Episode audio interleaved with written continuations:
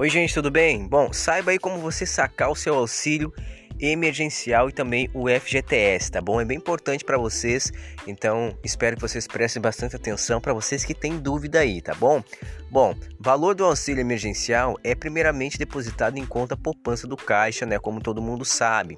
A primeira, segunda e terceira parcela do auxílio emergencial, né, de 600, que estão sendo pagas atualmente né, estão sendo depositados em contas poupanças digital social, tá? O calendário de saque e transferência começa posteriormente.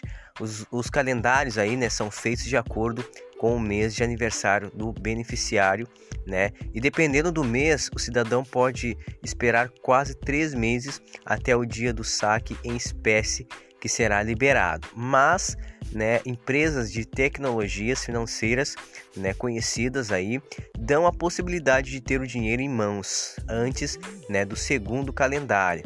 Tá? Algumas das empresas mais conhecidas no setor são aí o PicPay, a Nubank, o Mercado Pago, o CS6 Bank e outras, né, outras aí é, empresas né? Eu estou citando aqui as mais conhecidas que vocês conhecem, tá?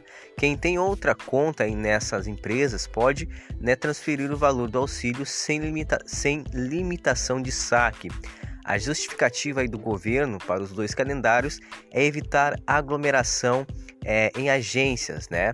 É, enquanto o auxílio de 600 reais ou saque emergencial do FGTS está na conta poupança né, social do Caixa, é possível utilizar o valor em compras por cartão né, de débito virtual que o Caixa lança né, lá no aplicativo. Tá?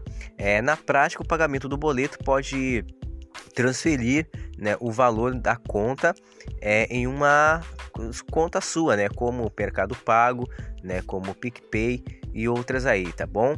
Então, o Banco Central autorizou né, a utilização de boletos como forma de depósito né, em contas, por isso a prática não é irregular, tá certo? Então, espero que tenha aí é, esclarecido um pouco para vocês. Né? Se vocês gostaram, deixa o seu joinha aí, tá bom? Forte abraço, até lá!